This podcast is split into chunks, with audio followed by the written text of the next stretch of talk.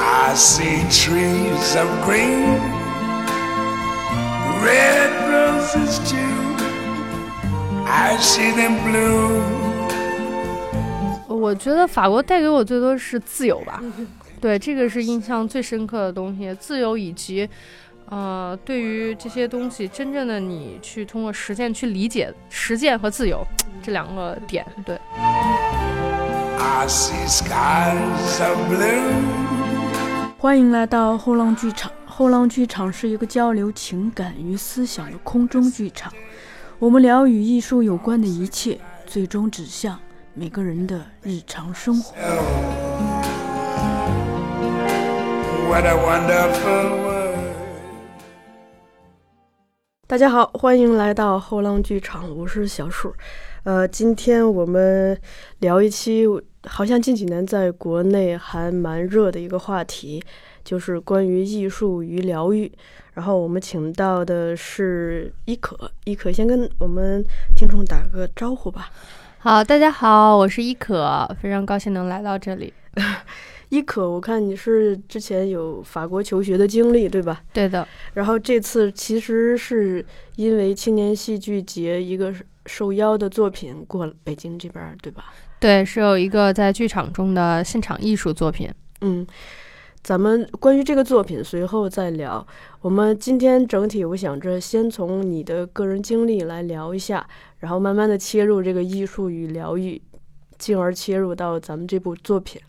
然后在正式开始之前，跟大家说一下，如果大家对伊可讲的这些东西有进一步的兴趣，一个是可以参加，呃，十一月十五号晚上七点，由我们后浪剧场跟伊可一起合作的一个线下的免费的讲座，另一个是到时候大家可以去观看，嗯。一用“观看”合适吗？这个词？ 呃，可以，去去买票去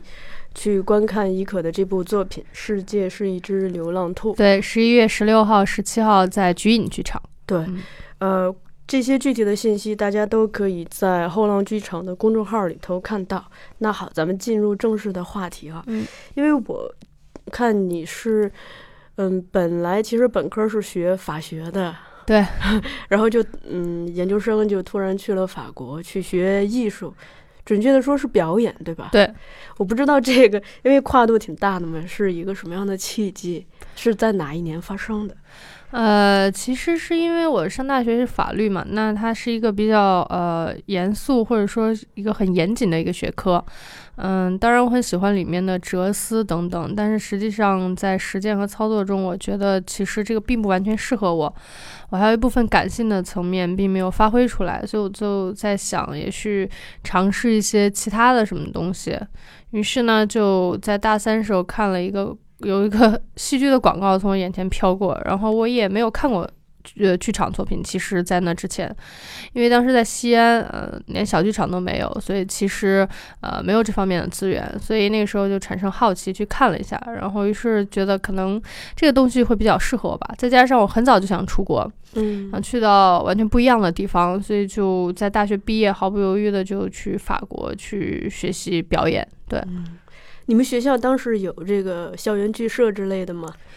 啊，我们学校有的，但是其实我在大三之前没有觉醒之前，我都没有参加过。但是就是因为看了那个剧，哎，那就想在大四的时候，当大家都在准备考研呐、然后什么找工作的时候，我去参加了一个剧社， 嗯对，然后就想看一下自己适不适合这方面，先做一个小的尝试。然后完了，在公演的时候还其实。挺受好评的，所以就觉得我当时演一个疯子，嗯然后就觉得哎，那可能我有这方面的天赋或者潜力吧，那就去尝试一下。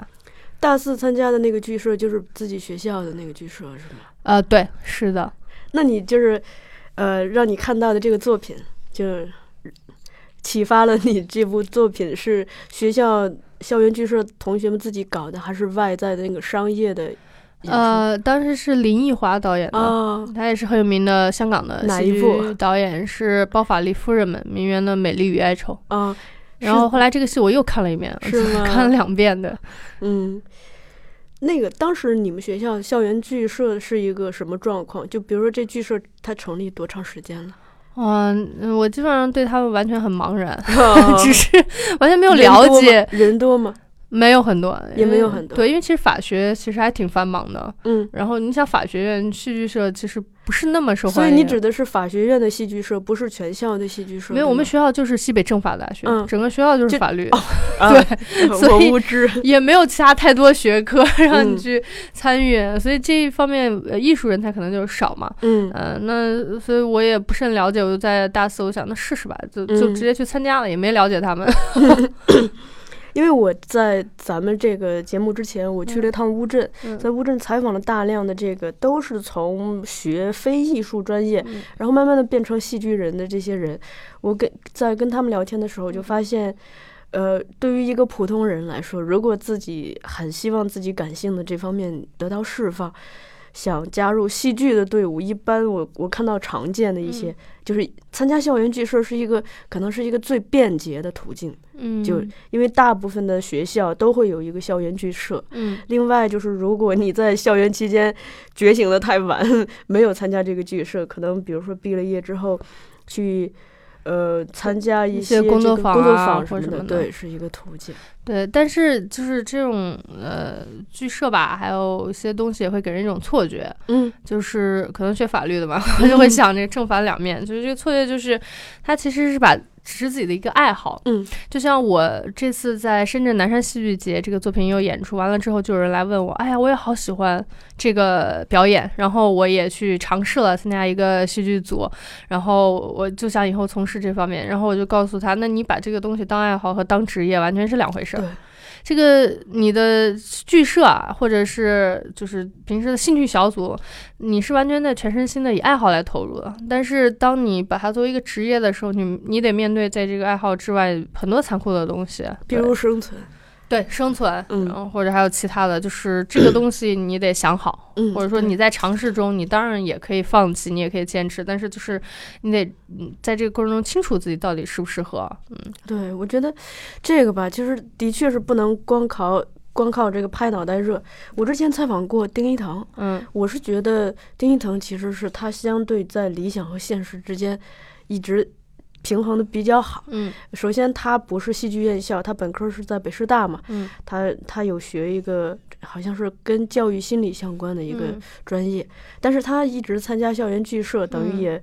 把这个爱好发展的很好。但慢慢的，他不是进入了这个孟京辉的导演的团队嘛，《二丁一笑》。嗯，有了很多的演出，但这个时候他并没有就机会这么好，他也并没有说嗯停掉自己本来的这个东西，呃，然后慢慢的他就考中戏的硕士和博士。我在想他，呃，考硕士和博士其实，嗯，除了搞研究本身，可能还有一个就是他将来是可以教书的，就教书嗯可以养活他嘛。但同时他从来没有停止创作，等于这两块儿就很好的平衡了生存和自己的这个，呃，对艺术的追求。我我觉得他是走了一条呃，确实，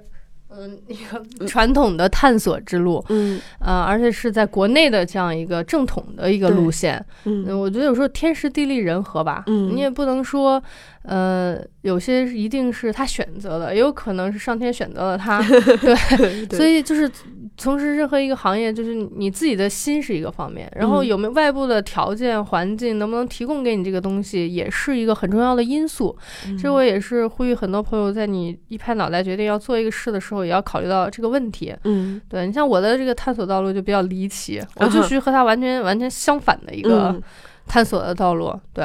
嗯，那你想我去，我也是学法律嘛，那嗯可能跟那个完全没关系。那虽然在法国学了表演，但是实际上我的朋友圈还是我的认知都是在国外部分，实际上我嗯还是不了解国国内的，它的那个一个现状。 嗯嗯，但是当我五年留法，然后回国的时候，我就嗯立即了解了， 因为、因为当时参加了国内的一个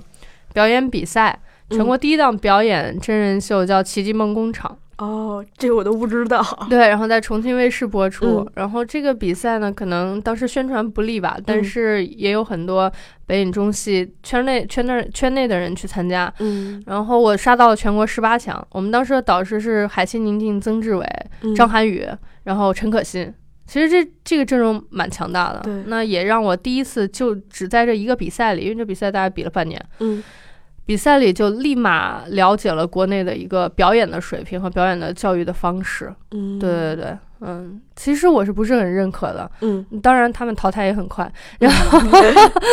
没有一个事实嘛，嗯就是、所以，呃，在这个过程中，呃，我就去思考了一下，嗯哎，到底那我在国外的这些东西是怎么样的，国内这些东西怎么样的，然后我要去怎么面对嗯这样一个环境。啊、其实倒不是水平或者能力，而是说你要去怎样去了解一个新的环境，如何去达到一种你在新的环境也能用你的方式去生存的这样的一个点嗯啊、所以当时对我来说其实还蛮难的，嗯，这个时间用了很久。嗯，我第一年回国的时候，一年被骗了二十次，然后那是哪 一年？嗯， 一三年底到一四年，嗯，对对对，嗯，所以就是蛮惨的嗯那一年，就就血泪教训也让我大概了解了这个被社会毒打嘛，然后上社会大学， 嗯，了解了一下什么叫理想和现实，什么应该去怎么逐渐的调整自己，去面对困难，去解决困难，而不是说只是抱怨或者是怎么嗯样，对。好。其实那这样说来，我觉得你是遭遇了双重的文化冲击。首先，最最初从中国到法国，它会有一个嗯冲击，好不容易适应了法国的这一套，但是你在法国学完需要回国来创作，等于是又遭遇了一次自己文化的一个冲击，对吧？对，因为我离开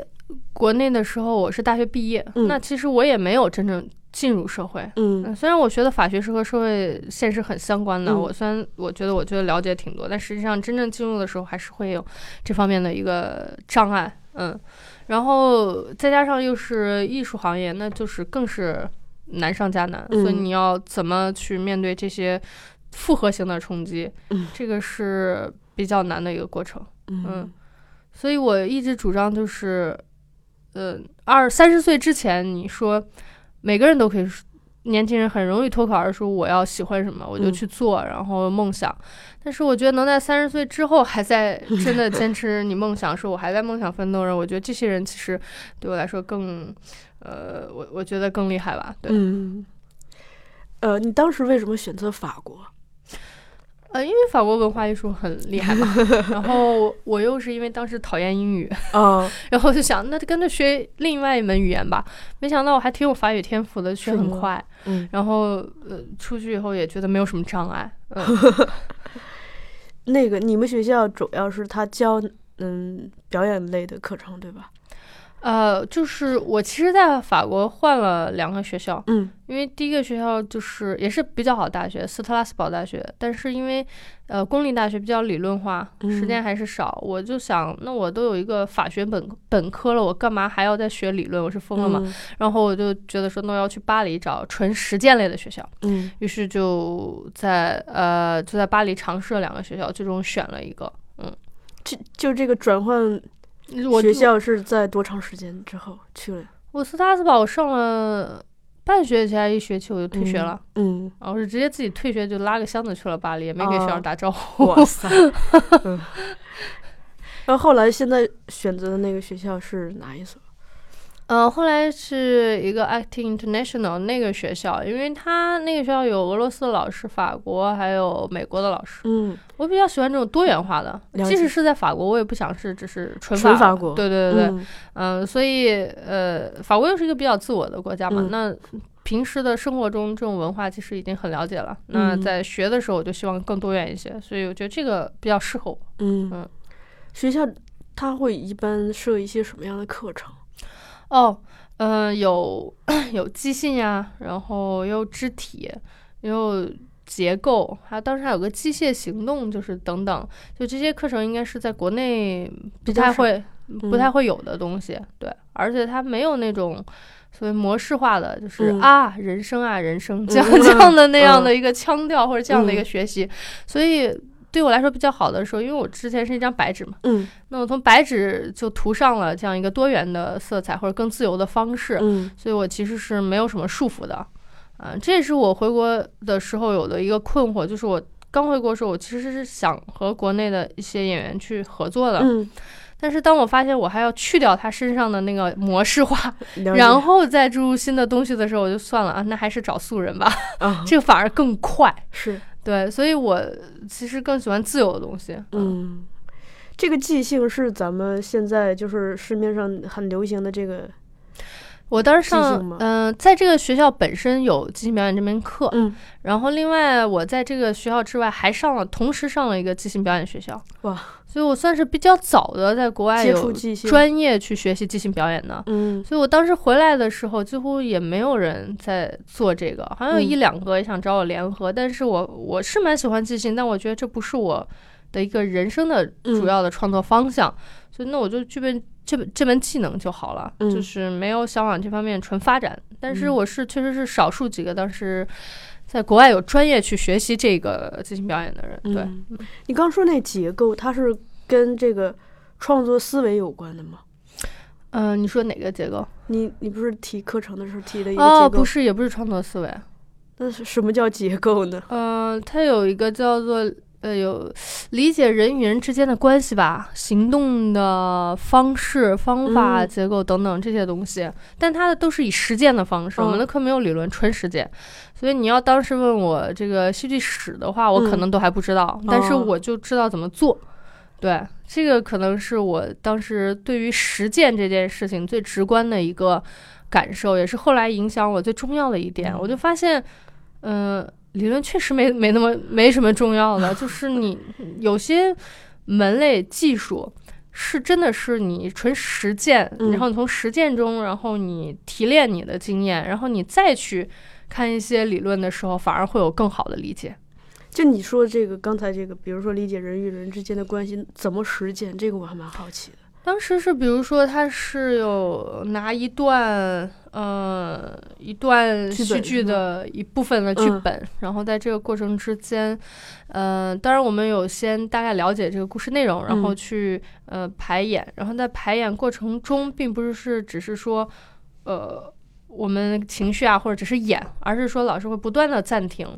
把我们之间的关系进行变换，然后利用当时还利用绳子啊或什么，嗯然后展现之间的关系。哦，啊就是把这个关系，一个其实能量上的那种关系给具象化了，通过对对对对对对，是这样你的。更直观的理还解可两个以人之对，间的而且关还系有关系的不断变换等等。其实它不是在照一个剧本演，嗯嗯，对，确切的说，那其实可不可以这样理解，就是他，因为我们看到的是情节嘛，嗯其实看不到人物之间内嗯在的这个互相权力的一个张力，嗯它等于是通过这个让我们让这个看不见的隐形之物给显现出来。嗯，它其实是吧，就是呃，不同通过关系的不同的方式的展现，让你去能够理解呃人与人之间相互的联系和影嗯响。你看聊到这儿，其实这个基本上就越来越扣题了，嗯，就。从课程内容，我们基本上就可以判断，它的确是对我们的日常生活是有帮助的，嗯，可以帮助我们更好的理解人和人之间的一个关系。对对对，嗯、因为其实呃，您说戏剧，戏剧它实际上就是人创造出来的嘛，那对动物它也不会自己去演一个戏，那人创造出来，那它。最大的东西是什么？就是人与人之间的关系啊，嗯嗯，他们因各种不同的关系以及关系的变换而产生的联系与影响啊，然后形成了各种不同的故事。那在这些课程里头，有没有就是对你影响特别大的课程？呃，我觉得影响比较大的是，就是当时其实有位俄罗斯老师，嗯那他有提到斯坦尼，但是因为我没有在国内受训，所以我呃直接接受的就是他的一个嗯见解和他的方式，包括这些关系也是他的一个课程。那当我回国以后，再看到呃国内在说斯坦尼的时候，我发现完全是两回事儿，就是就是国内他教育方式是以他自己所理解的。那个人家的东西，但人家理解的和他完全是不一样的东西。对，这也是我看到一个最大的问题，也是给我印象很深刻的事情。另一个就是自由，是另一位老师，嗯，他的蒙太奇的方法，他的将所有呃人啊关系这种和那个空间结合的方法，是让我觉得是一种自由。和空间结合，对，所以我觉得法国带给我最多是自由吧。嗯，对，这个是印象最深刻的东西，自由以及，呃，对于这些东西真正的你去通过实践去理解，实践和自由这嗯， 两个点，对，你刚说这个在跟空间的关系，它是他是这课是怎么上的？啊，那 这个就还蛮嗯复杂。没有，可以对简简单说一下，就因为我你提到了空间，我这脑子一亮。其实国外蛮多的课是在室外的，嗯呃，比如说会让我们自己去什么森林啊，去什么感受大自然 啊，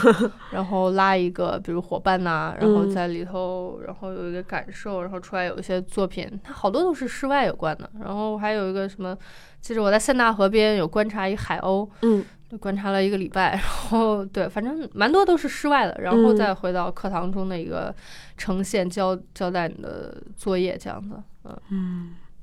就所你以刚所以它的这种在不同空间，当时的这样的一个呃很多的练习，让我留下了深刻的印象，所以所以以这至于后来对我你自做己很创作就对空对间会对更对开对放，对吧？对很更开呃自放由。，很自由，嗯，嗯，你那你刚讲那个俄罗俄罗斯老师讲的这个斯坦尼，他们是从怎么方哪方面切入的？就他跟中国这个斯坦尼有什么不同？嗯，这个一说就好长，可以可以言简意赅就的，是我觉得国内它的一个方式，就是他认为很多东西都有一个制式化或者城嗯市化的东西，但实际上真的是由你的内在经验而发的这些东西，其实是没有城市化的呀。对啊，嗯所以那个俄罗斯老师只是把这种由内在经验而展现出的一个方式，呃，真实的让我们了解到。嗯而国内是，嗯，他认为这样的内在经验就该是这样一种呈现的方式啊，我想这嗯是应该一个很大的不同，对。嗯，而且另外一个就是我在整个过程中，我感受到了老师是在呃开发我们每一个人的潜力吧，就个人的个体的潜力，个体的潜力，对嗯对对，而不是告诉我们一套所谓的方法。就是不是拿一个框子框个体，而是从通过个体自身来开发。对，因为我记得最印象深刻的两句话，一个是第一天上课的时候，老师说：“那，嗯，你觉得，呃，你要成为一个演员，还是成为一个幸福的人哦，？”然后我觉得这句话就让我们了解我要做这个行业是什么，我们应该有嗯怎样的态度，你的人生选择是是怎么样的一个重大性的东西。嗯、然后第二个是说，呃，进入角色这件事情，没有人可以教你。嗯我们所能教的只是一些引导的方法而已。嗯但是无论如何进入角色都是靠你自己，嗯对。所以在这个过程中，就让我充分了解自己的主观能动性，自己的嗯面对自由的一些方式，然后自己实践的重要性，还有选择这个职业的一个认知。嗯嗯，你你讲到这里，我有一个事情正好也跟你探讨，也是跟听众分享，嗯因为我刚从乌镇戏剧节回来，嗯在乌镇戏剧节期间，我把大量的精力放在了两件事儿上，一件儿一件事情是关注这个青年竞演单元，嗯我基本上他们入选的十八部戏全看了，嗯呃，有的也看不止一遍。另嗯一件是，他不是有这个周黎明老师策划主持的一个子夜朗读会嘛，嗯我去参加了几场。在这两件事情上，我就看到一个现象，一个就是说，这些受过专业训练的人，首先他最大的优势就是他可能稳嘛，比较稳，嗯他很多东西比较规范，包括他的这个身体的身体和语言就更更加的清晰，嗯，就他行动起来，语言说出来，我们也听得更清晰。他很少那个毛边儿的东西，但他最大的缺陷也在这里，就是你能感觉到，比如说他朗读一个东西，他只要一张嘴，你就会有有一种说啊，又又来这一套，我经常见到。对，这就是我嗯说的，就是那种嗯城市化、制式的东西。对它其实不是让你看到了它的专业性，嗯它只是让你看到它的束缚，嗯让你觉得它没有潜力。嗯对，这个就是最可怕的。嗯。然后那个，呃，与此同时，我也看到了，就是非这个科班出身的这些嗯人的一个活力。首先，他们的确是最大的，可能最大特征就是自由。嗯呃，包括他们说话是他自己的声音，而不嗯是那个那个哦，那那那那样。嗯呃，然后他创作整体的这个身体的这嗯个也很自由，嗯但他最大的缺陷也在这里，就是太自由，导致于就很多东西是特别的毛草，就嗯，缺乏一个，所以我就这两个东西我也一直在想，就是人怎么样在这个东西取得一个平衡。其实，嗯、我觉得让我训练一个自由的人，去逐渐掌握一些方法，让自己更加好一些的话，这个比那个已经有一个制式的让我去掉它的框架要容易得多。哦因为就像你跟别人辩论嗯或者是什么的，那很多人他其实 f- 极端的有主见，那这个时候其实你跟他说很多话，他是听不进去的对。啊，就是这个问题。那那比起一个就是真的，哎，他其实有点迷茫，他还询问我的时候，嗯反而我告诉他一些东西，他反而是能听得进去，他还会询问其他人啊，来综合来评定，然后再选出适合自己的。那我其实是我其实更喜欢这样的方式，对。那这个平衡就在于说，从一开始就不要接受那样的训练。 但我觉得比较悲哀的就是，可能大家最初接受那样子的训练，都是希望让自己变得更专业嘛，没那么素人，希望自己变得更专业。但没想到，可能这当遇到了一套比较跑偏了的模式或或者方法的话，最后让自己也跑偏而了。对，所以你看看影后周迅嘛，啊嗯其嗯实是没有那么在之前有那么专业的影视表演训练的，所以她的你可以看到她的灵气和自由一直都没有受到所谓的一个束缚，我觉得她一直嗯在有自己的潜力和发挥，甚至到这个年龄。但是，呃，其他的很多人你是。可以在电视剧中看到他将要这样说话，将要那样走路，然后你都有点看不下去了，就是其实很明显。所以我一直劝很多人，说你要你要真的是对这个领域感兴趣，感兴趣，我劝你在这个之前先干点别的。 嗯对，嗯、嗯这就好像也是同样给美院的人一样，因为我其实现在除了表演艺术啊，我也在当代艺术和艺术疗愈领域嘛。那嗯么我也看到很多美院的学生，呃。他们一直在专注自我表达这件事嗯情，但是他们又没啥好表达的。有一些人啊，我不是说所有人啊，嗯呃，如果被说你我很抱歉，但是我是说有一部分人， 对，嗯、那为什么呢？是因为大家都是十八岁这个年龄差不多嘛，进入大学，完了你二十二岁毕业，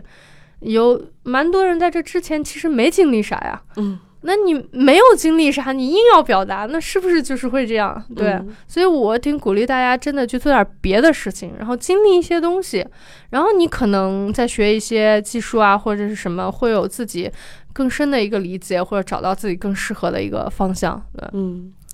哎，咱们回到法国，嗯，我不知道法国生活这段时间在思维方式上有没有给你启发或冲击的东西。我我觉得对于我印象最深刻、最冲击的是，原来我自己对我的人生是有如此大的主动权的。嗯因为比如说在中国，那我高考啊，那我考了这个学校，那我如果换学校的话，我明年得再来一遍高 考。但是在法国换学校是自由的，嗯就比如说我现在在读二年级，嗯我会换到另一个学校，其他的三年级或者二年级有，只要学校接收你 哦，就可以。那你可以拳法乱跳嘛。嗯那像我一样，我为什么我当时退学，是因为我看到我的同学们上着上着都不见 了，我后来发现他们都跳 了，呃，对，原来法国同学人家上大学不是说我只是学个知识从一而终的，他是只是来看看我适合啥，不嗯适合我马上就换了，也不浪费时间。 挺好。所以我就觉得，哎，第一次我呃自我意识的一个觉醒，嗯就是嗯，原来我是自己可以去真的自己选择道路，选择学校这些去做一个非常主动性的决定的。所以这个是对我影响最深的。嗯第二就是自由，自由嗯。那边同学关系怎么样？呃，也密切吗？我觉得挺好的，就是只要你比较有开放性，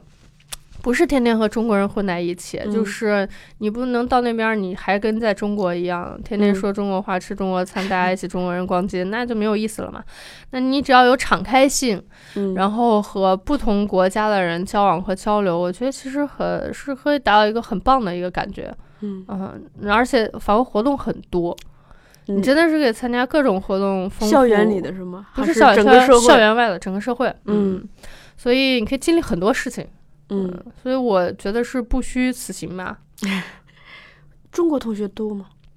我当时去那个城市不多，嗯嗯，好像就一个吧，一个还是两个，对，所以我也就很自然而然的是和法国同学在一个比较多的交流，对，其他国家同学多吗？啊，前两个还挺多的，然后后来去到巴黎，那啊就各更个多国家，了包括中国也也很多。嗯，那嗯那你就自由交往嘛，就是嗯不要把自己局限起来就可以。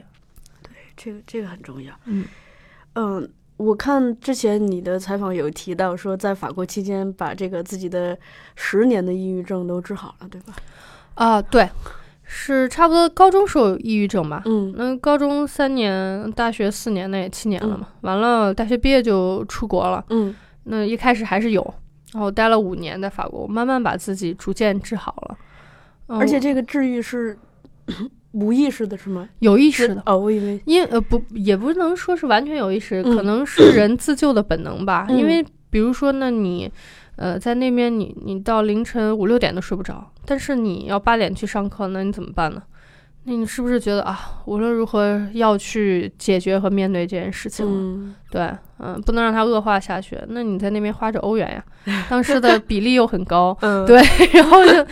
就觉得不行，呃，一个出于自救，一个是出于就是也不辜负父母吧，嗯对，那你就是无论如何也要想想办法，至少是这样一个心理，对，嗯然后就想各种办法去搞自己，把自己搞好，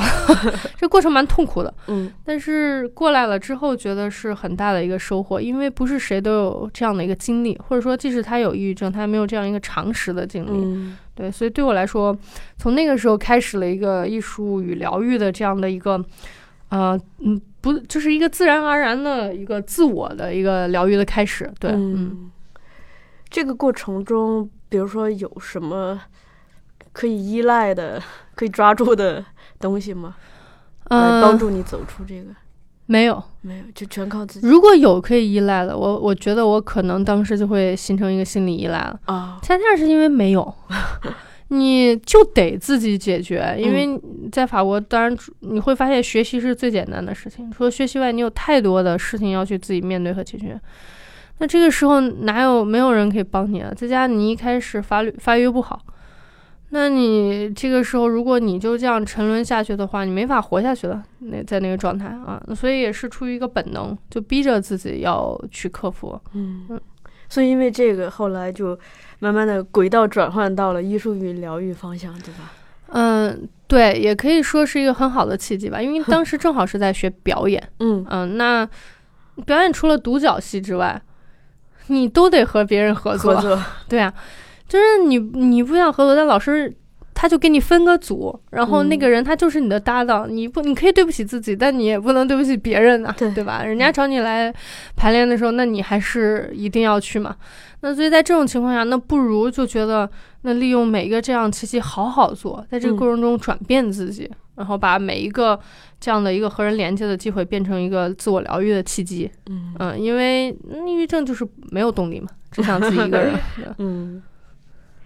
然后回国是就是因为这些回国之后，基本上一开始做的就是跟艺术疗愈相关的工作，对吗？不是，我回国的时候还是在影视和戏剧还是上在就像我说的，我嗯回就国参参加加了那那个个表演比赛。我之嗯前的想，其实我在法国已经导演了自己第一个作品了，嗯但是我回国想，我还是更喜欢表演，那还是在这个领域。后来发现，呃， 回国之后抑郁症复发了。哦，你想，一年被骗二十次，能不复发吗？ 这正常对，对啊，就没有病史也会那个呃呃有对这个对对对，然后你会发现你想的和社会现实完全是两回事。然后那个嗯时候有各种潜规则暗示啊，就是影视圈，然后戏剧嗯圈又觉得是垄断，那哦。他们在戏剧圈其实我我我感觉像一个一个又一个的小圈子，对他们就是在自己的圈子里，他也不让你进，然后你带嗯什么新的东西，你还会遭到排斥。那在那个时候，你又不认识任何人，就是纯北漂嘛，哦你可以理解为就是纯北漂，一个嗯人都不认识。那你这个情况下怎么办呢对？ 又抑郁 了，所以那又那不不能被打倒第二次嘛，那嗯就再解决呗，嗯那就进行更深层的一个研究，包括自己家庭等等。嗯又把自己治好了，然后， 所以整个的这个过程也是，嗯，其实挺心酸的，但是我觉得还是有收获的。嗯，等于是个人的经历，慢慢的让自己的注意力越来越停留在艺术与疗愈这一块儿，对吧？因为当时发现那影视圈我没有资本，我也不想嗯整容，然后又潜规则暗示，然后戏剧圈又是垄断，然后又是排斥，那我会发现那。另外一个就是我大家都在自我表达，无病嗯呻吟，很多时候啊，我就觉得。嗯，那有没有必要还要停留在这样的一个层面上？虽然回国我也做了很多工作，比如说跟日本导演合作，或者说我还导演了另外三部短片，嗯但是我想，能不能去到更自由的地方？这是又是自由，自由引导人民嘛。然 后，对，去到更自由的地方。所以当时，呃，一个偶然的契机，然后在美术馆做了一个和人一对一的一个互动的嗯这样的一个活动。我投的方案，然后很很巧的被选中，然后。第一次接触到，虽然我在法国也看美术馆，但是我嗯没有想过说我进入到当代艺术领域，就是美院那个系统。嗯所以呃，当时在美术馆做这个活动的时候，呃，有人哭，嗯，然后第二次的时候就有很多人哭，而且不是一个人哭，嗯，然后我就发现，哎，可能你看到了他的力量可能我自我疗愈的那个能力顺便带出来了，疗愈了别人。啊，然后因为有一个女孩儿，她当时连来了三天，告诉我治好了她死亡焦虑。啊，对，她是直接告诉我治好她什么，然后在这个过程中间，有人有这样类似的反馈，嗯那我就觉得，哎，可能我做的这个东西不只是个艺术活动和艺术项目吧，嗯，那它有疗愈的功效它，要疗愈功效，所以我就开始说，那能不能把这个作为一个，呃，自己的一个研究，慢慢嗯进行呢？嗯、那于是就从一五年七月一直到现在，嗯、然后它就慢慢发展壮大成了一个很庞大的研究计划，嗯然后发展出了三个系列，包括这次北京的这个剧场作品，也是这个系列中的一个部分而已，对。嗯，艺术疗愈这一块儿，虽然现在就能感觉到越来越火，但我想在就是你开始做回来做的它的时候，其实还是蛮空白的，对吧？对国我内回市国场的时候其实很空白了，嗯，但是因为为什么？因为嗯，国内我这么说吧，如果说国内的呃，如果说国内的艺术教育啊，是真的是能够激发人们创造力。并且让人们能够去从表达中获得一个自我认知，或者是哪怕有疗愈这样的东嗯西的时候，那中国应该已经发明出艺术疗愈了。已经有自己的艺术疗愈系统了，或者是什么，但事实是到现在也没有啊。那说明了什么？这样的一个艺术教育的方式，它本身就有问题啊。嗯那既然艺，可是艺术疗愈在国外已经已经有七八十年的发展史了，那他们的产生是来源于他们的艺术的实践与教育等等这样的一个综合性。因为艺术疗愈很多的创始人都是艺术家本人，嗯并不是心理咨询师或者心理精神科医生等等，嗯对，所以就是说明艺术本身的这样的一个创造性，它的实践，它艺术教育综合产生出来的这个结果，既然是由国外产生，那就说明中国这艺术教育有问题 啊，对啊，嗯对啊，那在这个有问题之下，它产生不出来，那所以才是一个空白嘛，嗯，这个很好想啊，对吧，如果是空白的话，其实对你来说，我觉得是机会挑战并存的。对。嗯嗯，机会在于说也没有人做，对，然后做的人也没有很多，有专业很嗯专业啊，或者也才在就是实践中。那对于我来说，我研发了自己的一个疗愈技术。 嗯那本来这个领域学国外的技术人就很少，然后还搞艺术疗愈新技术研发的，嗯我还没找到，好像还有一个在弄植物人吧，然后嗯另外的我就没找着了，然后对新技术研发就几乎没有。那我觉得那对我来说就是我的机会，但是挑战就是，嗯，混乱呀、那没有行业协会，没有行业准则，正嗯像中国其他的、呃新兴产业和领域一样，嗯，那这个势必会造成一个就是，嗯、我觉得有可能对行业有损伤吧，嗯、那鱼龙混杂嘛，嗯再加上这个东西啊，很多时候会和身心灵搅到一起，所以这个也很无语啊。嗯对，然后呢，那心理学界又想把它纳为它的底下，然后身心灵呢也想跟它有什么结合，但是其实它自己是作为一个独立领域而存在很久的，我认为它只是和。心理学有交集，嗯，它不应该归在这个领域之下，所以在这个过程中，嗯，不管是认知层面上的，还是实践层面上的，都有太多的这个混乱和障碍了。嗯嗯，所以我尽力做到我在做的时候，尽力的去搞清楚所有事情的真相，然后尽力去表达的准确。嗯嗯。那在这种环境中，你坚持做下去的，对你来说最大的挑战在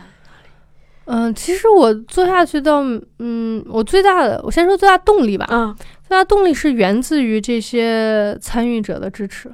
就大家给你的反馈是非常积极的。这些一对一的人反而是没有障碍，最先接受这件事情的， 大家都会觉得说，哎，这个事情可能，呃，民众没有办法接受。但我一开始就是以实践开始的呀，嗯那这些人根本没有任何的犹疑就接受了这件事情，还告直接告诉我它的效 果。对啊，他们反而是最早接受，而且他们给我的温暖和反馈是我最大前进的动力，嗯倒不是某个艺术领域怎么样。嗯？但是呃，障碍呢也来自于此，就是反而就是这个是自下而上，嗯民众接受啊，反而上面不接受啊，嗯就是可能我我是当代艺术某个权威。可能我是某个馆长，可能我是艺术疗愈我一个组织者或什么的，反而他们不愿意去承认和接受，嗯嗯，所以有的时候认知的改变是由自下而上的推动，嗯，对，所以这个是最大的障碍。那他们如果是你的障碍，他不给你机会和平台让你去来施展你的这些方式嗯和技能的话，那其实就是一个大的障碍了，在中国。嗯。对，嗯、所以一开始很艰难。那这些最早接触到你这个，就跟你一起合作的这些人，他们是怎么进入到你的这套里头的？他们是通过什么机缘的？我一开始我是随机的和人展开一对一啊，就这个就东西，直接就是实践，我没有一开直始接没有实践理论的，因为我一开始不是说我只是想嗯做个艺术项目，嗯，然后没想到很多人哭，然后又告诉我治好他什么，所以我在后来它才演变成了一个艺术疗愈项目。嗯，对，所以一开始没有什么所谓的理论，就是直接一个实践，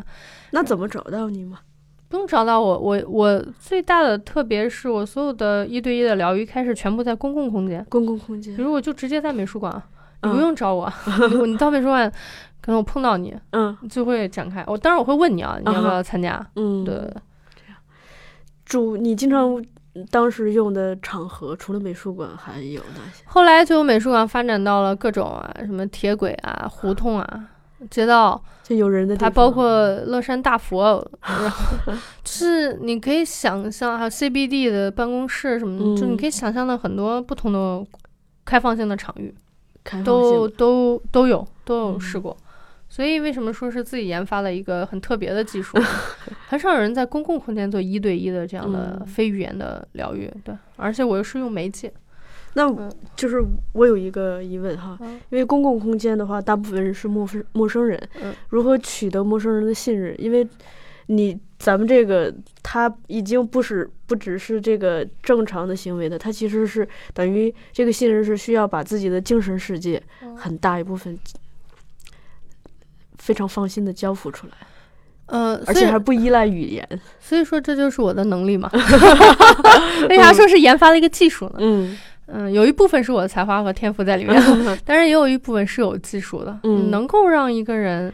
在短时间内信任你，并且进入到他他的世界是非常嗯难的事情，对啊，对，非常难。但是我做到 了。那如果解释这个原理就很、嗯，那很大久家可以体验一下，嗯很 久，是吧对。但是事实上，我从一五年到现在积累了上百案例，是吗？确实都做到了。嗯我不能说百分之百，啊一定嗯是有百分之二十的人对这是失效的，没有什么感觉，就嗯像任何一门技术或者你吃药一样，那这个药对你就没效嘛，嗯那没有关系啊，那它也没什么损失 嘛。那它兔子或这个兔子动了两下，也嗯挺开心的离开了。 然后， 但是剩下的人是至少有反馈的。嗯那这一部分人里头，他如果有问题的，他会觉得哦，他说他哪里被疗愈或怎么样。嗯那如果没有问题，他会觉得是一个自我探索和认知的嗯一个过程。那这部分嗯人里头，我很好奇他这个采样的这个画像哈，比如说年龄，还有他这个身份呃所属的阶层，嗯包括成没成家，以及他们他们你看到的这群人里头，他们最常出现的精神上的困困难是哪些方面的？精神上的困境肯定都有不同啊，但是能在公共场合出现的，至少不是那么严重的。对啊，那嗯可能就来不了公共场合。但是有很严重的抑郁症，这个我有接触过啊。然后，所以我在我的采样里面，我发现我对焦虑症、抑郁症和心理创伤这三类人是有比较明显的一个效果的。嗯对，然后比较明显的一个影响的作用，嗯。然后我比较不同的是，我用的是物品作为媒介，就是我看到，嗯，是一件旧的物件，对吧？对自不己是有意义的。新旧都行。那我不用他提供，我哦呃我哦，是用你提供的。他提供我提供都行，我、哦我随便用椅子、筷子、绳子都都行。哦，对，嗯、因为现在戏剧界嘛，嗯当代艺术好多都主打身体 嘛，嗯、又是身体自由是那啥的，但嗯是我始终是认为身体当然是认知自我其中一个嗯，比较好的媒介了，身体的探索，但是并不是嗯、呃唯一。唯一的，对，嗯嗯、那我很喜欢通过物品这样不嗯同的东西，那是因为我之前身体探索 过了，然后我发现，呃，如果我能给提供给人们另一种选择，嗯对，嗯、不再不是说这个随大流，而是让我自我的自己的这样的一个方式的话，其实是一个比较好的东西，嗯因为所有人都在说身体的时候。如果身体真的那么容易 探索的 话，那还好。但是其实很多时候不是那样的啊，嗯人们需要借助外界的媒介来去了解自己。嗯，而单纯只是自己头脑和自己身体的探索，他会遇到一个瓶颈的。嗯，这个时时候外界的媒介不就起了很重要的作用。我看你在媒介上、媒介的使用上也蛮开放的哦。对，我的目标就是生活中随便一个物品就行，这就是我想要达到的目标。嗯，我看 咱们这个计划，呃，我查到的哈、嗯叫“媒介共生互动艺术与疗愈研嗯究计划”呃，互动，所谓互动，其实就是你跟这些参与者的一个互动，对吧嗯，然后，艺术与疗愈等于是，主要是通过艺术来实现疗愈，但同时它又是一个艺术的产成品其实是这样的啊，啊。正常情况来情况下来说，那有的人他在说艺术疗愈的时候，会直接说这是一个艺术疗愈技术或嗯艺术疗愈项目。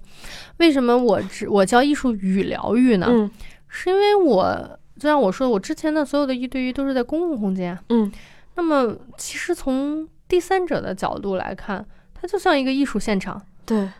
但是我和我一对一的这个人，他会明白我们俩在做什么。但其他人看起来就像你们在做一个演出，但实际上嗯我俩没有，我们就是一个一对一的一个互动和疗愈的过程。嗯但是如果放在公共空间，所以它可以从客观上来看是一个艺术项目。嗯哼然后呢，但是呢，它又是一个艺术疗愈过程，嗯 对所以它就等于艺术作品，呃，艺术疗愈，呃，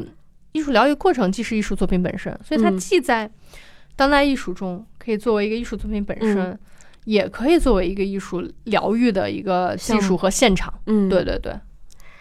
那我咬文嚼字一下啊，我看到就是嗯我对“共生”这个词嗯，挺感兴趣的，为什么选择了共生？共生是开始，呃，来源于我自己有问题的时候，嗯就是抑郁症的时候，那我也去看病嘛。嗯，我发现，在和医生的这样的一个狭窄的，或者说一个小的私密的空间的时候，我并没有感到放松，或者说他有疗愈到我。我是觉得很紧张，这种紧张不是来自于呃我的病，而是来自于对面的医生或者心理咨询师他的一种。非要用他的知识来套我， 然后然后来给我分析，然后这样的一种感觉，嗯而并且我觉得他分析不对，所以我我就觉得也跟我聊半天也没疗愈我，然后嗯就一个人就跟一个就是不停的就是这样审视我的人，我觉得很有压迫感，我不舒嗯服。那么当我自己体察自己，我觉得有时候哎，我在公共空间觉得其实挺放松的，虽然有抑郁症，嗯，但也不知道为什么。嗯所以我就想，那可能在患者中是有一部分人并不适用于这样的一个方式的。嗯那我不如就开放一点，以至于我后来提出把整个城市变成疗愈场，嗯嗯湿地啊、公园啊什么等等，这些空间的运用的一对一的运用的时候，我就完全打开了。嗯嗯，那在这个过程中，我发现有一部分人是挺适合我这种的。这种共生其实一开始我指的是公共空间，嗯然后后来我发现其实不是那么简单，其实是形成了我，呃，引导者，然后我也是一种媒介，啊还有其嗯他媒介，就物品的媒介，然后还有这个这位参与者，另外还有空间的能量的一个能量循环，嗯，嗯，这个形成了一个能量循环创新转化的共生系统。嗯，你这个计划是现在我看是做三个阶段了，对吧？呃，是不是，现在这个计划是一五年到现在也快四年了，嗯，嗯、但是它是个十年计划哦。您啊说这个十年计划是三个阶段啊？那哦是,、是这样对对对，嗯我现在只是完成了我第一阶段的研究，啊嗯，，然后进入第二阶段了吗？明年，明年嗯，然后它发展出来了两个项目，第一个嗯项目《流浪兔》本身又发展出来了三个系列，嗯大概是这样一个状况。哦，是流浪流浪兔本身发展出三个系列，对，《流浪兔》本身是项目一，项目二是 X 实验室，嗯项目一《流浪兔》本身自己就有三个系列。这这个可以简单介绍一下吗？系列一二呢，其实是真的纯的艺术与互动，只是不同嗯的条件限制。系列三就像一个总结，啊，呃，就就好像比如我每年可能经历好多人，嗯那一对一，那其实这样的一个过程，我当下是一个不可以有感情的状态，但嗯是我回回头回想的时候，会觉得，哎，想把这种东西提炼出来，和其他艺术形式相结合，进行一个再创作，嗯于是呢，就变成了，呃，我一五年开始做这个计划嘛，那从一六年开始，哎，从一五年开始，当年就有总结了，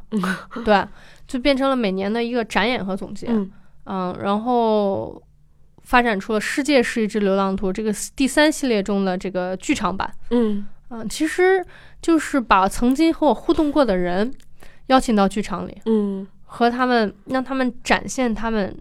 最真实的心理状态，遭受心理问题和疾病时候，或者是和我互动的时候，当然是征求他们同意的，嗯展现三个不同的心理状态，然后再用当代艺术或其他的视觉元素把它联系起来，放在了剧场中。嗯所以现场是由固定框架和即兴，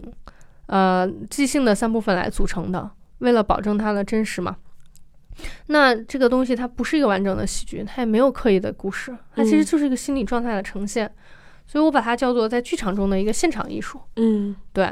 嗯、这个就是第三系列啊，一二系列是真的是尝试在不同空间、以不同的限制条件去进行真的艺术与嗯与疗愈，它的目的点不一样。我有一个疑问，就是因为，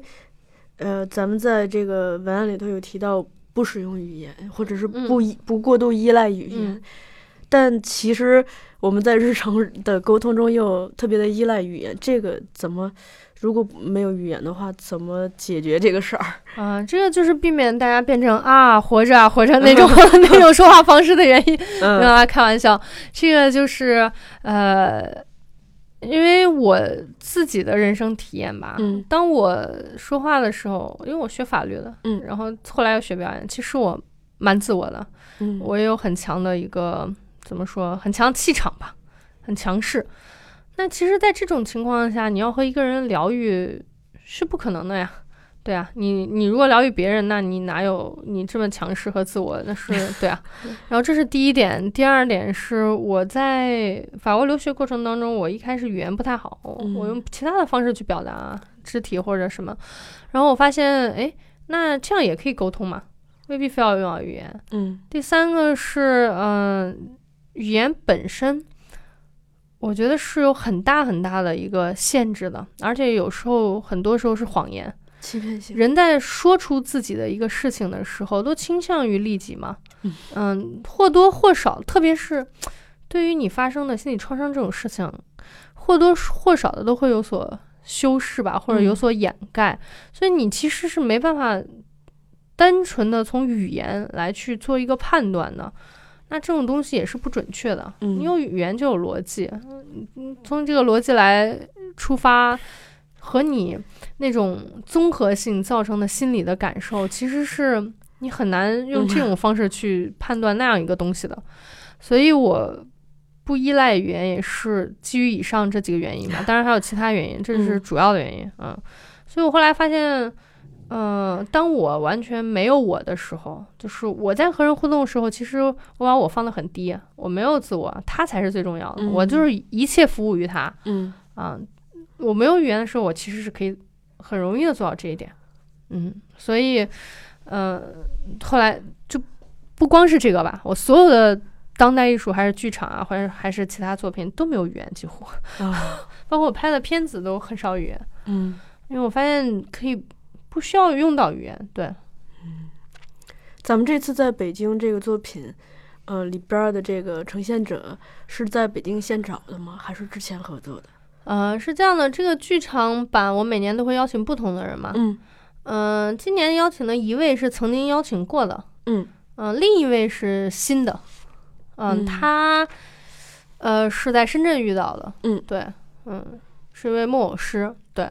然后所以他的加入也会带来新的冲击和元素吧。然后另一位呢，是因为跟他每年每年都有相见的时刻，啊他嗯参与过其中的两版吧，应该是。他每年，他其实是在心里有一些他的一些障碍，或者是他所他的一些心理的这这样的一个问题所在的。那他每一年其实参加这个和我的互动中，他都有一个改善，嗯嗯，新的这样的体验，所以对他来说算是一个持续性的，对，所以有新的，也有持续性的，然后也有嗯我自己的心理状态的展现，我觉得这个是很丰富的一个东西。参与这个有要求吗？对参与的人，呃，你说是一二系列还是这个剧场版？剧场版。剧场版就看你曾经和我互动过啊，那我就有可能会邀请 到你。嗯，对对。对那一二系列呢？对，一二那个系更列没开有放一点，很开放，没有要求，没有要求。嗯哦嗯，但第三系列我得考虑说，那他因为你在剧场，你有时间，还毕竟还是要有观众去看的，对，所以你会有一些条件的限制。啊那嗯这个就不太会那么自由，我需要考虑到这个参与者他的时间周期，嗯他有没有精力，他可不可能来到剧场，他愿不愿意在这些人面前展现，那这是。呃就比较考虑到多的问题了，嗯，但其他两个就不是，他是完全以对方为焦点，我在服务于他的。对，我看到咱们这个《世界是一只流浪兔》这个作品，等于是，呃，北京这次回回可以算回到北京、对吧？嗯之前来过北京嘛，回到北京是算第几站了？今年是第四版，第四版、但是第四版的第二站，第二站。嗯，之前是在深圳，嗯对，八月在呃九月在深圳，它跟深圳那个会有大的变改改变吗？因为他每对吧每他因为他是三段都是即兴的嘛，啊，那随着我和这些人关系的不一样，嗯那肯定也不一样，每场都不一样，即使在北京的两场也不一样，啊，对。那这个即兴对你和呈现者来说，需要做提前的准备吗？这就是我说的，如果我找一个真的专业训练的演员，嗯他可能就会想他该怎么演 了。这是我不找他们的原因，嗯 而是真的专门找遭受心理创伤的人，嗯他们不用演，他们就呈真实现，直接就是很真实的展现。嗯对，但是这个就必须得征求他的同意，他愿意，我才 OK。然后第二个就是，毕竟是在舞台上，那嗯有些人可能即使他愿意，那他可能上场就会怯场嘛，或者什 么，那我还是要稍稍训练一下他，让让嗯他只要保持自己平时的正常状态就好了。嗯。对对你来说，你你需要准备吗？我需要 准备，因为不然就失控了。对，因为你你最难的是你要掌握这个即兴 嗯，和固定的平衡，因为你得掌握时间。是的， 你把那个剧场它一定有时间限制，嗯那你怎么能够保证这个三个即兴三个三个部分都是即兴啊？嗯同时又在这个时间内，这对我来说一直是一个挑战，嗯因为每年人不同，那你需要时刻的都是要有这样一个控制的，嗯但是你你在其中展现你心理状态的时候，你又得自由，嗯，所以呃，可能我一直适应了这个状态吧，所以为什么也是我能够做疗愈也那么自由的原因，就是可以在公共空间，可能我就是喜可能发自内心的喜欢或者是本能的能够做这个这些东西，对，嗯，就相对喜欢无拘无束的这种跟自由的状态。对，嗯，这也是我一直游离在很多圈子之外的原因。当然，你这样也活得很艰难嘛，就是， 对你也你也没有办法拿到很多资源，也没有很也遇到特别多的障碍，因为你不混圈子。嗯，但是如果你不保，但是你选择的，对吧？对，因为嗯是这个主问动题性在于说，如果你不保持这种独立性，它和你的创作理念和人生的理念是相悖的呀。嗯如果你就去混了，那其实你的创作的东西和你的很多东西也是会转转变的嗯啊。所以，如果你的你要知道自己坚持的理念是怎样的，就一以贯之的做下去吧。我嗯 觉得人生自有安排吧，只能这样。嗯 咱们两个刚开始在录音之前也提到了混不混圈子这个事情，其实对这个事情我也是有蛮有感触的，嗯因为我在成长的过程中，我我自己会觉得一自己一直是一个局外人，嗯就在任何地方，嗯，嗯、这种身份会让自己常常觉得特别的孤独，嗯但这个孤独感会让你看是看任何一个圈子，会有你自己的一个角度，因对为因为你一旦置身其中，真的是容易不识庐山真面目。对的对的，然后再加上我又是学法律的，嗯所以其实我更加想梳理一 些和不同的圈子，以致想要能够看清楚每一个领域他们的一个内在的本质吧，嗯，嗯，不让自己卷进去。呃但这个难点就是你得活下去嘛，那你还是要和这个社会连接呀、嗯有时候做事情确实这样很不方便做事情，说实话， 嗯但是，嗯，每年都会问自己啊，你要不要这样做下去，或者你嗯转变一个方式，或者你还要不要做你现在的东西，每年都会问自己。嗯但是如果内心的答案还是说肯定的话，那就还是做下去。嗯，这就是为什么我说，其实你把这个动作东西当做职业。和你只是说， 我爱好完嗯全是两回事儿，要考虑的东西太多了。嗯，而很难且这个，我我觉得圈子本身就是，如果你混圈子本嗯身，它也需要成本的。这个成本就是最大的成本，就是你的时间成本。对，这个特别可怕。嗯就我回国一个最明显的感受就是我。当时刚回国，那你一嗯个人不认识，你也不能办事儿嘛。那嗯所以还是要去认识一些人。一开始，那我会发现我得花掉百分之七十的时间是的，去做这种社交，然后嗯百分之三十时间去创作，我连生活都还没有的情况下，嗯我觉得这个太困扰了。嗯，所以我到后头就慢慢就是远离，也是这样一个原因。嗯嗯嗯，回归自己的本心，对，因为圈子在中国就是一个文化现象嘛，对，呃，是整个它社是会的一个生存法则，生存法则、对生存法则的一个现象。那有些人，很多人也在纠结这件嗯事情。那我想说，就是你要看你能不能承担得起这个代价吧。嗯嗯，如果你承担得起，然后你也有你的一个独立的方向的话，嗯那就没有关系。嗯，如果你是真的没有办法的话，那那那你去做也没有什么不好。嗯就是人生的一个不同的选择。对，其实包括我这次去乌镇戏剧节，我自己所做的一个观察，我就比如说你在饭馆里头吃一顿饭，嗯，你会发现一般情况下会有这么三种三桌人在聊不同的东西，嗯比如说其中一桌就在聊八卦，嗯说今天谁谁谁又来了，然后交流这些。有有的人就是你看到这一桌明显的大家在社交，嗯就是，嗯，因为乌镇可以聚集，乌镇戏剧节期间可以聚集到很多这个嗯呃爱戏剧或者是从事戏剧的人嘛，大家嗯你明显的在社交，还有一些桌子你明显的就他们真的是在讨论这个作品，嗯嗯，一起看过的或者是一起创作的作品，嗯所以这个你就能看到这个生态，就嗯大家每个人关注的点是不一样的，当然每个人有自己的自由去选择自己的生活方式嘛。嗯，只是说，我觉得大家开心就好，就不要太那个。其实我觉得这里是嗯要区分一个东西啊，嗯就是说，呃，正常的社交和混圈子其实是不一样的。是的，简单来说，比如说我，呃，就我这个职业，那我嗯既然横跨三个领域，艺术、当代呃当代艺术疗愈，还有艺术疗呃还有那个表演艺术，嗯那我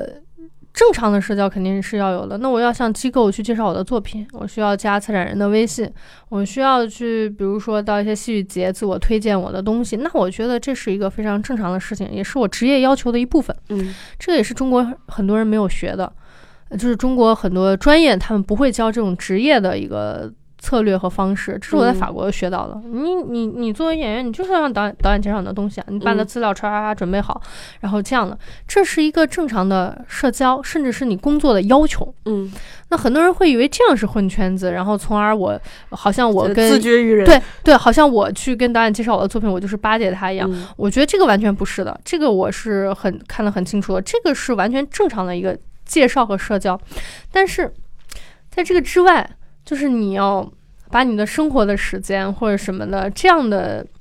或者说以送礼啊或者其他这种方式的话，嗯那我觉得就是一种混圈子，而是说你我就跟这个好，啊、嗯那个就不行。然后就这样，就这样，就一个那样的一个方式，我反而觉得那样算是一种混圈子。嗯，对，嗯、我是不排斥正常的社交和介绍作品的，但是你而且不非常必要。对，但是你不要向我提出我工作以外 的这样的一个呃事情，嗯解对，然后需要我怎么一定要捧着你，或者是这样的一 个，那我做不到。对对对，嗯、所以这混圈子在于说他对这个圈子的依赖性。对对，因为这个圈子提供给他的资源，所以什么他就不能说这个圈子的坏话，他也不能离开这个圈子，他就是我们就要在这儿。嗯但这个东西的连接可能是一个利益的连接，嗯那可能未必是一个共同志向或者等等这样的连接。那我觉得正常的社交是，你就拿我的实力、我的作品、我的这个东西自我去介绍嘛，嗯，对啊，啊，然后这样的方式，这个不算是呀嗯。对在现场马上提问一个导演，马上加他微信，告诉他我有啥作品，嗯，我们这能不能合作？这个东西是你提出一个合作的邀约嘛，这嗯是很正常的，对对对。我所以我觉得是要区分这个东西，嗯，嗯，然后还有一个问题，就是说咱们这个作品 在不同城市工作的过程中，嗯对不同城市的人的一个观察，会觉得有比较大的差异吗？呃，有很大。我其实不太喜欢北京，这也是我在北京刚回国选择北京，是因为我要在这个一这个圈子里，嗯我当时想的那肯定要么北京，要么上海嘛。嗯。但是后来我真正来了北京之后，我被骗二十次之后，我就不是很喜欢它。嗯也没有啦，主要就是，呃，我感觉到这个城市给我一种，嗯、有点窒息的感觉。啊，对，被城市的建筑等等东西都碾压的感觉。嗯宽阔的街道，特别高大的这些建筑，然后又很少的绿化。当在家当时我回国的时候，一三年吧，雾霾又巨嗯严重，哇，我感觉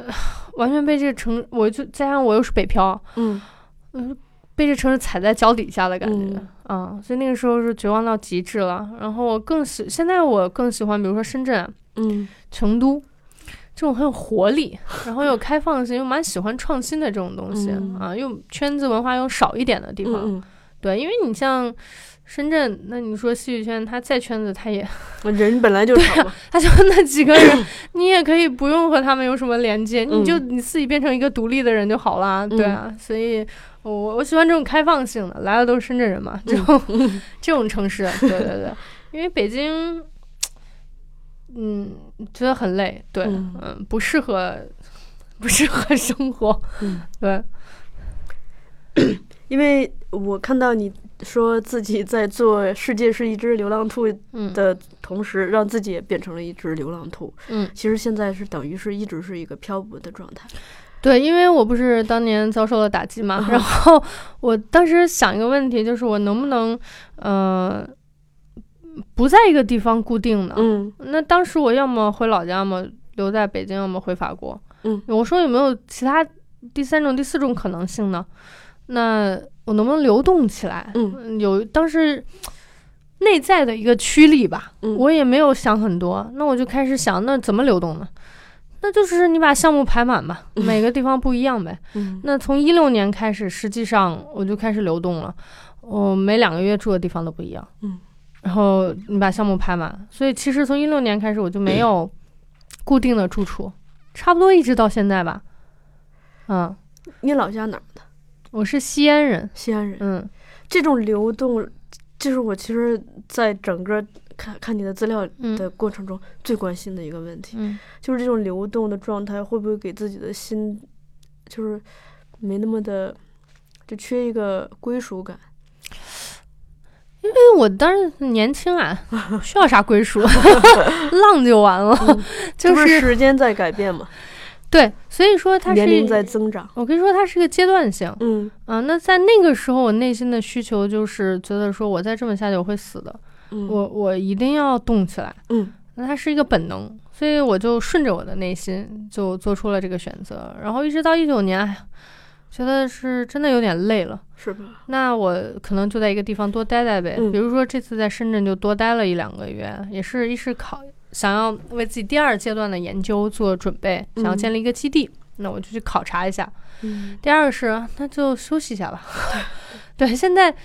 嗯、其实，在这个过程中，我我觉得人生啊，对我这种人来说，人生要学会的是停下。 就就像我之前一个滑雪一个很明显的体验，就是不是在于滑的有多快有多好，而是你知道怎么时候停下，你才不会被摔下山崖，嗯怎么刹车， 那个才是最重要的。对，啊、那所以这时候累了，那就停一停呗，嗯然后再再起航嘛，嗯，但是我还是不放弃自己成为世界人嗯这样一个想法，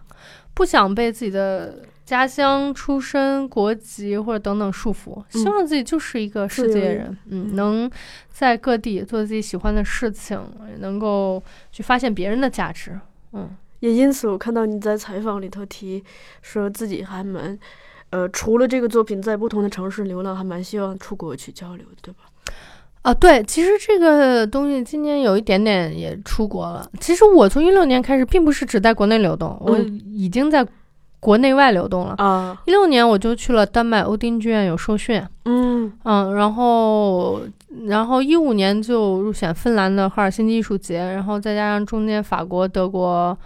哦，我还去美国艺术驻留，日嗯本也有，嗯，所以其实本来每年就是一部分国内，一部分国外了。啊，只是单纯就这个作品来说，我更希望能带到国外。嗯嗯嗯，今年在法国驻留的时候，其实有带了一一小部 分，嗯但是就是这个也需要慢慢，这就是我说的不混圈子的坏处嘛。嗯，对吧？ 那你就是凭自己熬时间，嗯，自己去认识人，那就等嘛， 也不是等，嗯自己在主动做，但是在等一个可以合作的契机点。嗯，嗯，是这样的。那其实这个，当你这个整个流浪的地图越来越丰富和辽阔的时候，我们也蛮期待可以有机会再一起聊一下你在整个这个沿途的一个所见所感。对，这个确实是我哎这一段，我从二十二岁大学嗯毕业出国、到现在三十多岁吧，刚好十年。嗯嗯，这十年就是变动、改革，然后流动的十年。嗯没停 过，国内国外一直是这样。有些人很羡慕说：“哎，你咋能 能老去国外？”我说：“那可能就是有出国运吧。”就嗯是我那时候都回来了，而且生病了，嗯哦，因为一个作品被选到了芬兰，就飘到了，又飘去出去了。嗯第二年又被选到了那个欧丁剧院那个训练，然后我又被我又去了。然后第三年又有美国的一个驻留，又被选中了，又又去了。所以就嗯是总有这个契机。那我并不是说自己能出国有多么厉害啊，嗯只是说我感应到了老天似乎在告诉我一件事儿，嗯就是说，嗯，你要做个世界人，然后给你这些机会，让你抓住这些机会，能够去打开自己的视野，然后好好学习沿途的风景，体验这些东西，然后化成你自己的智慧，嗯，然后再以你的项目，然后进行一个输出。嗯所以我希望将来，嗯，不管是艺术疗愈也好，还是其他也好，不只是在学习国国外的东西吧，我能够把我的新技术反向输出嘛。嗯对，这也是我的一个心愿。这些都是这整个一个变动和不断国内国外的体验，频繁的体验带给我的。对，嗯，这种流浪的过程中，你的那会不会使得你的行李非常的精简？哇，这你有家当吗？有这多个少就家当？这个就终于理解什么叫断舍离， 嗯，真的，对？吧？我从一六年开始流浪之后，我就知道什么叫断舍离。然后我发现，你所有箱子里备的东西，嗯一定是你绝对的必需品，没有一件多余的东西。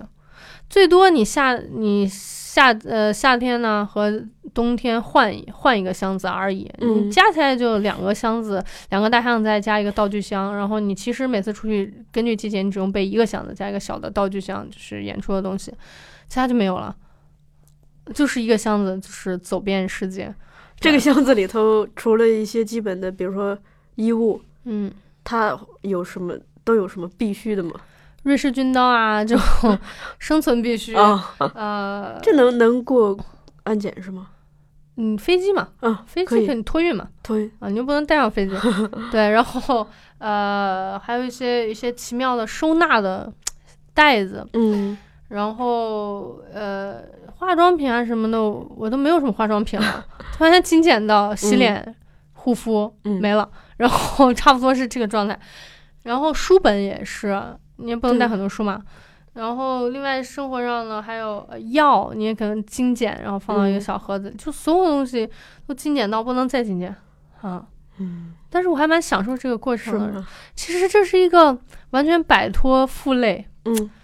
摆脱你人生，嗯，就是从那个开始，我才发现，我靠，原来我，嗯、不好意思，没事儿，没没关 系。我才发现这个可以剪掉，我才发现我人生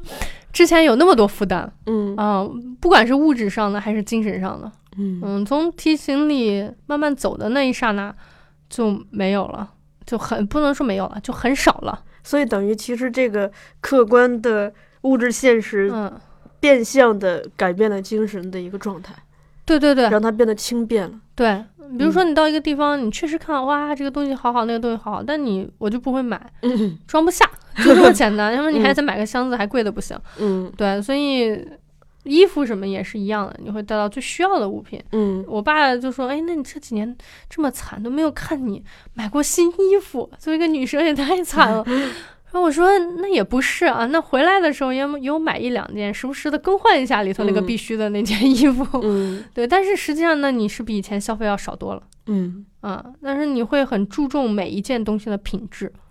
我觉得这种聚焦对于我来说是好事，因为嗯我是一个特别发散的人。嗯但是从这个过程中学会了去聚焦生活中最值得聚焦的东西。嗯，嗯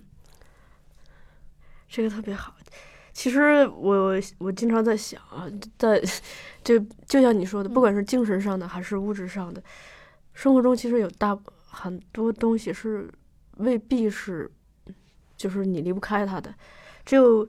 也他们也未必是最重要的，最嗯重要的永远就那么几件。可能当 当我们活到一定的年龄，可以考虑这个问题。嗯让自己的这个生活重新的整理一下，不管是精神生活还是自己这个房间。对的对的。然后因为我发现有些人他活到一个年龄，特别是快到嗯三十这块儿啊，其实负累好多啊。嗯那有的人他可能面临结婚啊，然后父母啊等等这些压力，其实很多都是负累。 嗯怎么能让自己轻松和自由起来？它是一个课题。但是你说那我没钱，嗯，但没钱有没 没钱可以精简的方式。嗯对，有的时候并不是只是钱的问题啊。如果你能够脱掉这些负累的话，说明你能赚到更多的钱。嗯，对，好的，那咱们今天就聊到这里，一刻，嗯我非常开心，呃我们基本上非常密集的信息量非常密集的聊了这么长，而且我其实更期待的是你整个这个流浪的地图越来越辽阔，嗯，那个时候蛮希望我们再可以继续来录一期。对，其嗯实嗯最后听到这个话，其实也就呼应了我的主题嘛。你看我这么能说，我跟别人聊一说我要说话，那对方就说不了了， 对方就表达不了了。嗯，呃，所以其实呃，就是回到世间，呃的是世一只世间是天时地利人和，嗯然后尽人事听天命，然后做到呃顺着自己的内心去做选择，嗯，然后明白自由与实践的意义和价值，嗯。是我觉得今天一个总结吧。好的，总结的非常好。那大家这个如果对一可讲的这些感兴趣，可以先从实践开始行动起来，先来参加这个呃十月十五号晚上七点的这个免费的讲座，过来了解一下，进一步的了解一下，然后去剧院感受一下一可带来的这个作品《世界是一只流浪兔》。对，嗯，然后来听这个讲座的人也会找到两个幸运观众，去赠送给你们在十月十六号和十七号的两张一个那那那个我们我们演出的票。对，如果有机会，也希望你们来看演出。嗯，好感谢的。，在很久很久以前，你拥有我，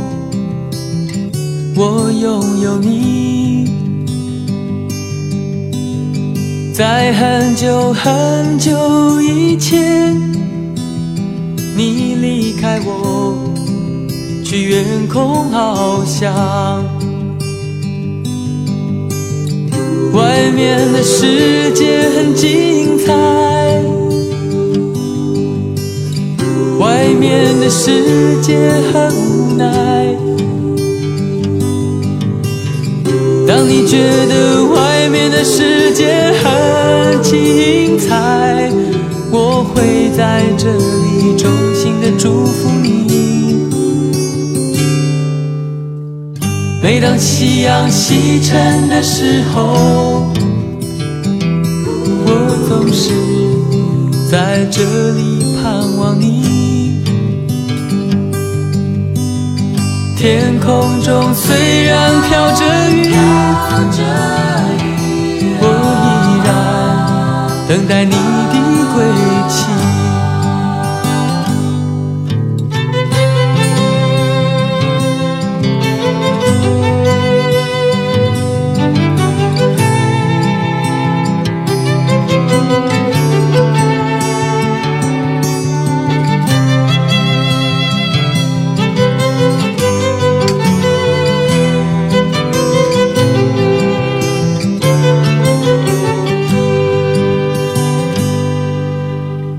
在很久很久以前，你拥有我，我拥有你。在很久很久以前，你离开我，去远空翱翔。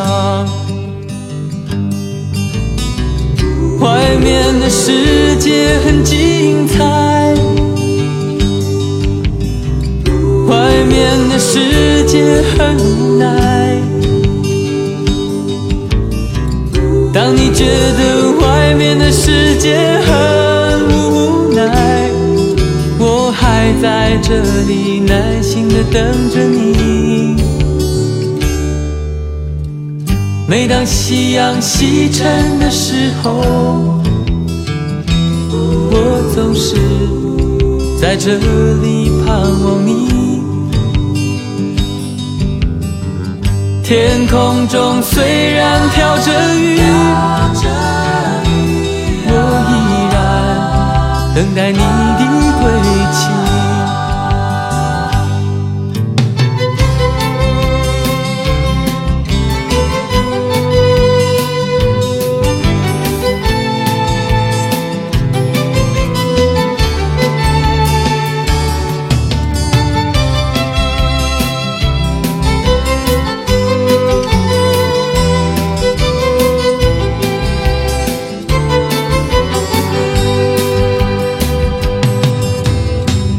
外面的世界很精彩，外面的世界很无奈。当你觉得外面的世界很无奈，我还在这里耐心的等着你。每当夕阳西沉的时候，我总是在这里盼望你。天空中虽然飘着雨，我依然等待你的归期。我依然等待你的归期。